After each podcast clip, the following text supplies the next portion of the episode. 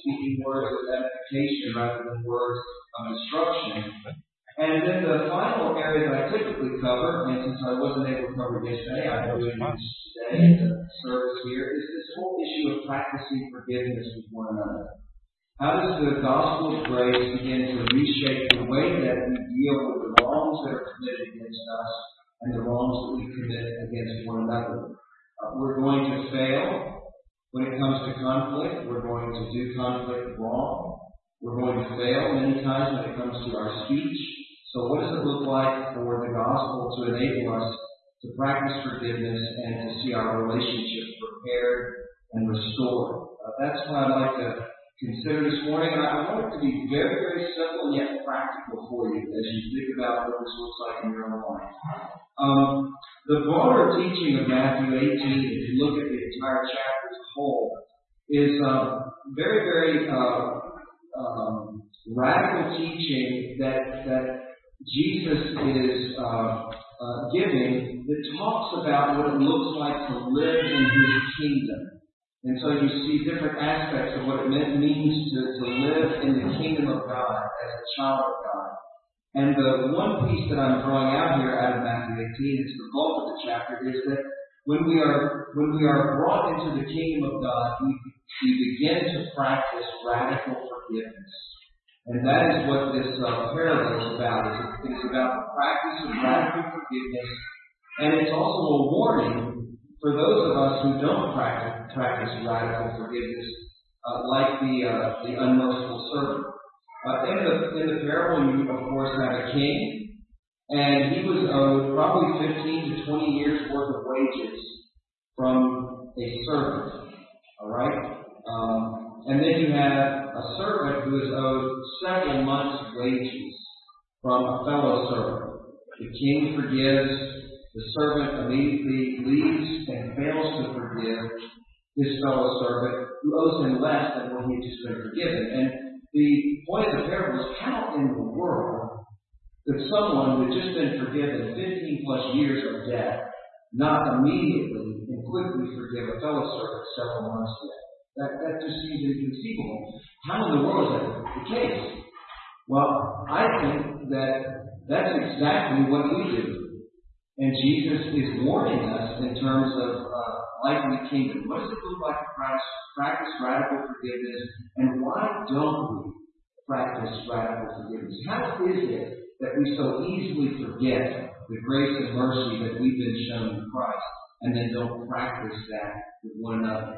So what I'd like to do this morning is I'd like to just highlight um, some very practical aspects of what forgiveness is, what it isn't, and then end by talking about why is it that we struggle to practice forgiveness in the same way that the servant failed to practice forgiveness with his fellow servant. So that's where we're going. Uh, practicing forgiveness. First thing I want you to understand is that practicing forgiveness is not just something we do with big infractions and sins committed against us or the sins that we commit against others. It really is something that is to be practiced every single day of our lives. We have ample opportunity if we're spending a lot of time with other people, either to sin against or sin against them. And so the practice of forgiveness is something that we're to incorporate into our daily lives. Um, C.S. Lewis puts it this way to forgive the incessant provocations of daily life. You experience incessant provocations. No, they may not be outright heinous sins committed against you, but maybe it's just uh, a sarcastic, cutting remark that someone says to you, or maybe that's you. Saying that sarcastic, cutting remark, gossip that happens within the body of Christ, all of these kind of what you might call normal sins, the incessant provocations of daily life, to keep on forgiving the bossy mother-in-law, and I would add father-in-law, um, the bullying husband, the nagging wife, the selfish daughter, the deceitful son. How can we do it? Only, I think, by remembering where we stand, by meeting upwards, we say our prayers each night. Forgive us our trespasses, as we forgive those who trespass against us. So C.S. Lewis is capturing, uh, I think, the sense of how very practical practicing forgiveness ought to be and how regularly we ought to be practicing. Uh, I'm married. I have four kids. I have all kinds of opportunities throughout any given week to ask for forgiveness when I sin against my wife and children, and for them to come to me and ask for forgiveness when they sin against me. So, what is forgiveness? Point number one forgiveness is canceling a debt. If you look at the parable, uh, you look at verses 27 and 32, that's the metaphor that, that uh, Jesus is using. Practicing forgiveness, forgiving another person, is the same as canceling a debt. King canceled the debt of the servant. The servant did not cancel the debt of his fellow servant. And that's the, the imagery that we're seeing here. Uh, let me push that a little bit further. Forgiveness is canceling a debt. Forgiveness is absorbing the cost of someone's sin against you. Right? If you borrow something from me and you return it and it's broken, we have two choices in order to fix it, right? Either you can pay for it and get it fixed, or I forgive the fact that it's been returned in a broken state and I cancel your debt. But guess what? If it's going to get fixed, I've got to pay for it. Somebody's going to have to pay. And that's the case, isn't it, in terms of our forgiveness with God. When He forgives us, the debt that we owe Him just doesn't evaporate into thin air. Someone has to pay for it. And that's the whole message of the gospel. Jesus comes to make payment for our sins. So forgiveness is you making a decision to absorb the cost of what has been done to you. You choose to absorb the cost. How do you do that practically? Three things. Number one, you make a promise that you're not going to use it against the other person. You see, when you use it against the other person, what are you doing? You're making them pay.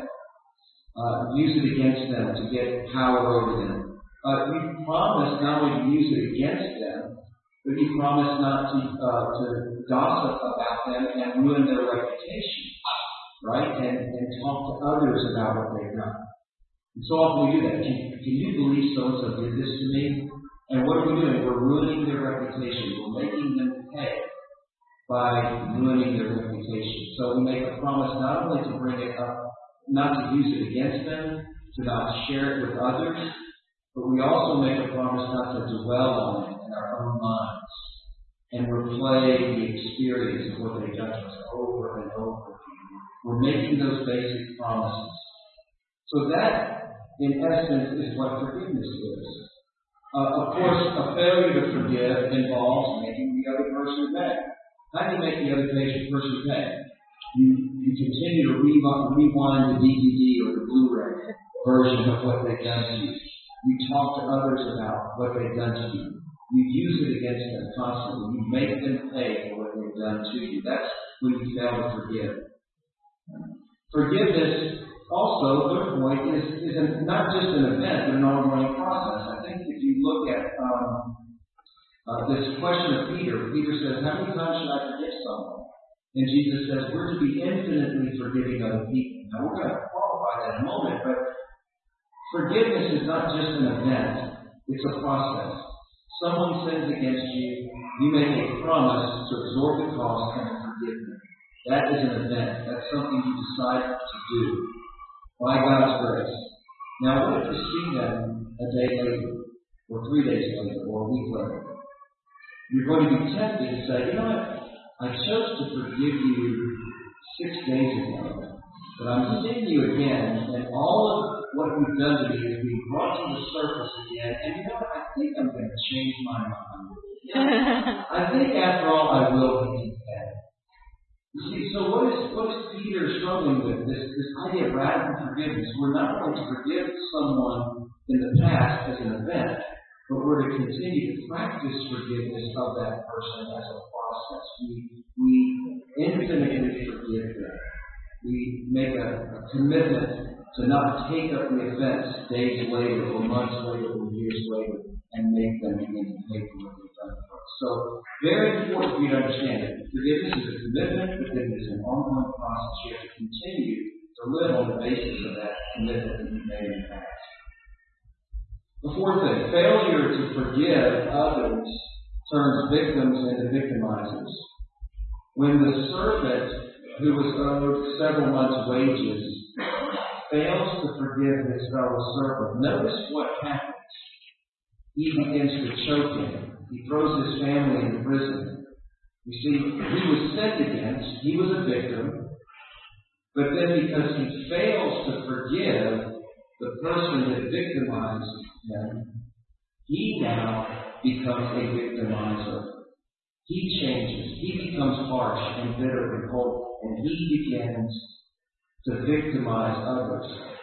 When you fail to forgive another person, it begins to change you.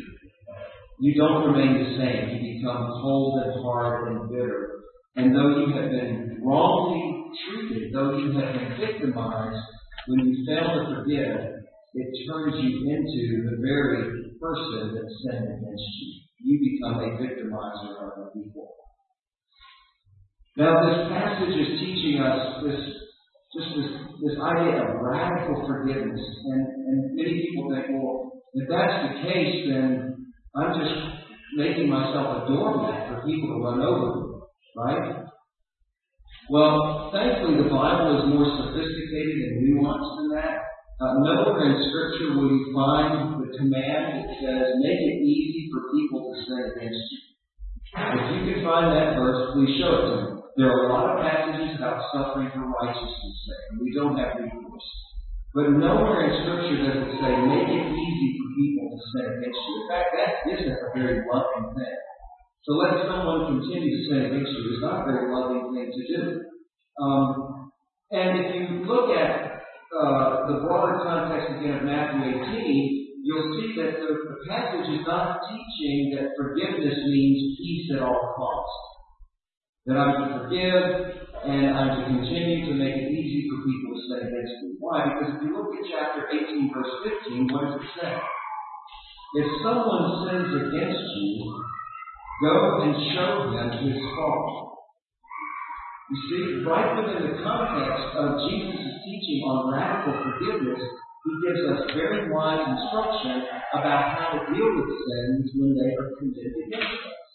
We're being called to move compassionately with a forgiving spirit and attitude towards other people to address the wrongs that have been committed against us, particularly when they're Christians. And then when they don't listen, when they refuse to admit that they sin against us, Jesus goes on and says, and here are the other steps that we're taking. So there is this place in Scripture where we have the ability to redress wrongs. We're not being asked to make it easy for people to sin against us. And it is quite a loving thing to do when you are truly sinned against, to move towards that person who has sinned against you in love and uh, seek to address the wrong that has been committed against you. So forgiveness is not peace at all costs. Another point, forgiving others is costly. Now, don't let me stand in front of you today and act as if forgiving others is easy. It's not. Uh, the king forgiving the servant was not easy. It was costly. The servant uh, forgiving his fellow servant was not easy. Just because it was seven months' wages rather than 15 to 20 years' wages doesn't mean it was any easy. I mean, that's a significant amount of money in this culture. Several months' wages. Um, and so the passage is, is reminding us that forgiving others will be costly. It will cost you something to forgive others. I think the passage is also teaching us that a failure to forgive is costly as well. And uh, you see that not only in the actions of the servant who fails to forgive the fellow servant, he becomes a hard, bitter person, begins to sin against his fellow servant. He becomes a victimizer. But Jesus is actually highlighting a greater cost that we face if we fail to forgive. Look at verse 35. This is how my heavenly Father will treat you unless you forgive your brother from your heart. Well, that is that is a, a very sobering and warning, isn't it? What is Jesus saying? Jesus is saying, if you're if you claim to be in the kingdom, a, a child of the living God, and you have received and experienced fresh mercies and forgiveness of Jesus Christ, and yet you are not practicing radical forgiveness with others, Jesus is saying that that's saying something about the true nature of your own heart. An unforgiving heart is an unforgiving heart. You are evidencing the fact that you have not truly experienced the mercies of Christ, and as a result, your eternal state is in, in peril, right? There, are serious consequences. Jesus is not saying that you earn your salvation by forgiving others. He actually says you express the fact that you have been forgiven and received grace and mercy by forgiving others. So if you fail to forgive others, it's an indication of the condition of your heart, that your heart has not been cleansed and forgiven by the mercies and grace of Jesus. So forgiving others is costly. Failing to forgive others is even more costly. In fact, it has an eternal cost associated with it. Now, those are things that are explicit within the text. I just want to make three more points that are not explicit in the text, but we find in other places in Scripture as you think about practicing forgiveness. I think are very, very important for us to reflect upon. I want to be practical. Um, forgiveness is first vertical and then it is horizontal. We talk about forgiveness as an attitude, and we talk about reconciliation between our brothers and sisters in Christ, the horizontal dimension. Where do I get? Well, there are two seemingly contradictory verses in Scripture. Mark 11:25 and Luke 17:3. Mark 11:25 says, "If someone sins against you, immediately forgive them." Okay? Then you look at Luke 17, 3, and it says, if someone sins against you, if they repent, then you forgive them. So you say, well, which is it? It seems as if we have a contradiction here. One verse explicitly says, if someone sins against you, immediately forgive them. The other one puts conditions on their forgiveness and says you're only to forgive them if they repent. Well, which is it? Both. What, what am I meaning? Uh, the Mark 11 25 passage is speaking is us understand forgiveness as an attitude, the vertical dimension of forgiveness. If someone sins against me, I am to consistently practice radical forgiveness attitude to them, towards them. I am not going to make you pay. I am going to absorb the cost of the sin that you've committed against me. That is the vertical dimension of forgiveness that we are always to practice with someone. Now, our hope is Luke 17:3, the horizontal, that if we go and speak to our brother or sister, or they may initiate and come to us, they own their sin, they confess their sin, they ask for forgiveness, we can grant them forgiveness, and then we can be reconciled horizontally. You can't be reconciled to someone who's not admitting that they sin and repent of that sin, right? So we, we're always to practice the vertical. That's the Mark 11, 25 aspect of forgiveness, the attitudinal aspect of forgiveness. And we're hoping for the transactional piece of forgiveness, that horizontally you and I can be reconciled. If indeed you sin against me, you own your sin, you ask for forgiveness, you repent. I can then grant you forgiveness. That's the hope. But we're always to practice the vertical and hope, in hopes that the horizontal will become a reality. Very important piece to remember. Um, forgiveness is not forgetting. All right, people say this. Well, if I've really forgiven them, or if you've really forgiven them, then you will remember what we've done. Now, it's, it's possible to continue to hold on to someone's sin against you and become bitter. But just because you haven't forgotten what has been committed against you does not necessarily mean you haven't forgiven uh, someone. Right? Um, particularly if the, the sin that they committed against you is great. I, I counsel people who have been grievously sinned against. There's no way that they're ever going to forget something that someone else did because it's so harsh and demeaning and grievous. Um, sometimes little infractions that people have uh, committed against us, uh, as we forgive them, we, we might forget. The bigger infractions, you may never forget. But just because you haven't forgotten doesn't mean that you haven't forgiven them. And we get into this wrong thinking about forgiveness because we we don't handle Scripture lightly. Uh, Jeremiah 31, 34 says this, that God forgives us and He separates our sins as far as the east is from the west. That's wonderful. And then the passage goes on to say, the translation, in most translations, and He will remember them no more. And so what we do is we say, well, God forgives our sins, and that's an aspect of His forgiveness of us, then it seems natural that if we forgive others, we should also forget, not remember their sins. The problem with that is you're wrongly interpreting that passage. The word remember in Jeremiah isn't a memory word. God, God is omniscient. Does God have amnesia? Hmm. Does he forget your sins? No, he doesn't. The, the, the passage really should be written this way. I will separate your sins as far as the east is from the west, and I make a commitment and promise that I will not treat you as your sins deserve. You see that? And that is that is what forgiveness is.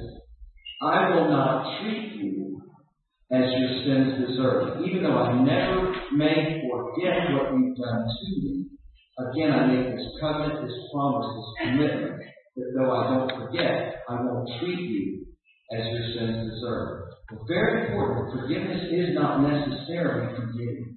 You may forget, but if it's a major tragedy, you may never forget. That does not necessarily mean you haven't forgiven someone. And then finally, the way you ask for and grant forgiveness is crucial. I talked about this yesterday. There's a difference between an apology and asking for forgiveness. Uh, when you apologize to someone, you apologize for accidents. Right? If I accidentally spill a hot cup of coffee on someone this morning, I accidentally knock it off the stand and we're sitting here, that's an accident. I say, I'm sorry, I apologize. Oftentimes in the body of Christ, we try to apologize for sins. Someone uh, sins against us, and uh, or we sin against them, and we say, "I'm sorry." What do they typically say? That's okay. Well, you just had one person who has said, "It's okay for me to sin against you," and the other person is free. Yes, it's okay for you to sin against me, but neither one has acknowledged the sin has been committed. Now, what happens in, a situation like that is because because sins have not been addressed and forgiveness has not been granted, oftentimes they root of bitterness begins to form in the relationship. I've seen this in in uh, relationships between husbands and wives. Uh, spouse has apologized, but all the while he's been or she has been clearly sinning against their spouse, and their spouse for years has said it's okay, but truly doesn't really believe it's okay, and you have one person who's never admitting that they sin, and another person who's saying it's okay, but they really don't believe it's okay, and they're really upset and bitter and mad. Twenty years into marriage. Um, here's what it looks like to practice forgiveness. If I sin against you, right? If I purposely throw a hot cup of coffee on my brother and sister over here, I don't say, "Oh, I'm sorry," and they say, "It's okay." No, I have to say, in my anger, I sinned against you. By throwing that hot cup of coffee on you, will you forgive me? Now they can't say it's okay. Because will you forgive me is a yes or no answer, right? So now we have an opportunity. I, I own my sin. I've named it. That's a good step. Now we have an opportunity, if they say yes, for us to be reconciled. And as a result, our relationship should be repaired, and I want to go deeper and become more mature as a result.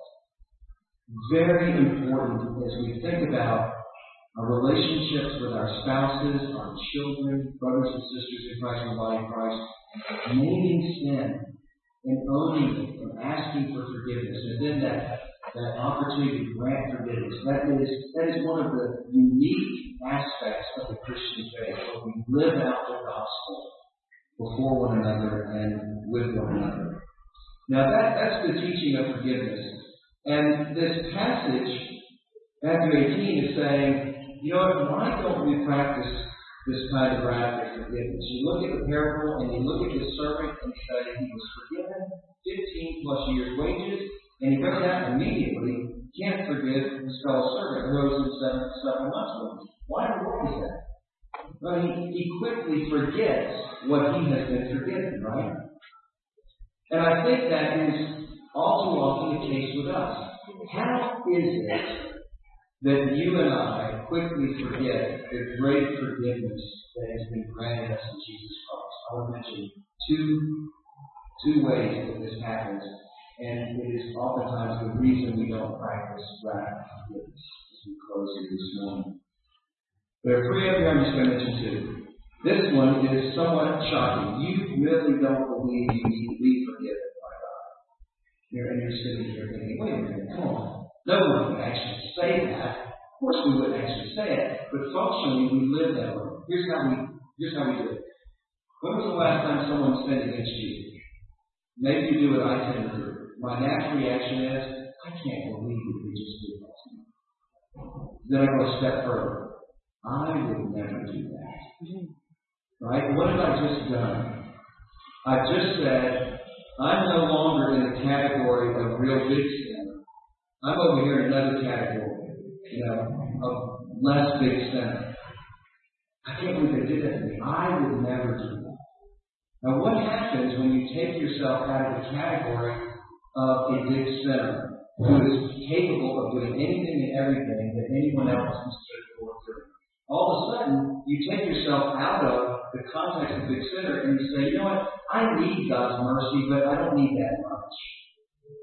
And, and when you take yourself out of that category, what happens is you're saying, I don't need as much as other people the, the immeasurable monsoon of God's grace and forgiveness in my life. And as a result, guess what? You're probably not going to be a conduit of that grace and mercy to other people. You're not receiving it, it's not going to flow out. And we, we cut ourselves off because we take ourselves out of the category of big sin. Uh, John Owen was a Puritan who said, The seed of every known sin is in my heart. I am capable of anything and everything apart from the grace and mercy of Jesus. So we functionally kind of take ourselves out of that category and we desperately need from day to day. Uh, I was a Christian, I became a Christian over 30 years ago. I'm as dependent and needy on God's grace today, right now, as I was 30 plus years ago first trusted in Christ. If I fail to remember that, then I become someone who doesn't display that same forgiveness and grace and mercy to other people. Final reason, final point, and, and the final reason that I think we often don't practice forgiveness is that we become jaded. When we come to church, we go through the liturgy, we sing the songs, we listen to the scripture readings, but we begin to lose a sense of shock and amazement that God actually has forgiven us. It just becomes kind of a, a hazy memory, something that happened to me in the past. And and again, as a result, what happens? Because we, we're losing sight of that great grace and mercy that has been shown us, we, aren't people who practice radical forgiveness with others. We're not receiving it, and therefore it's not getting expressed.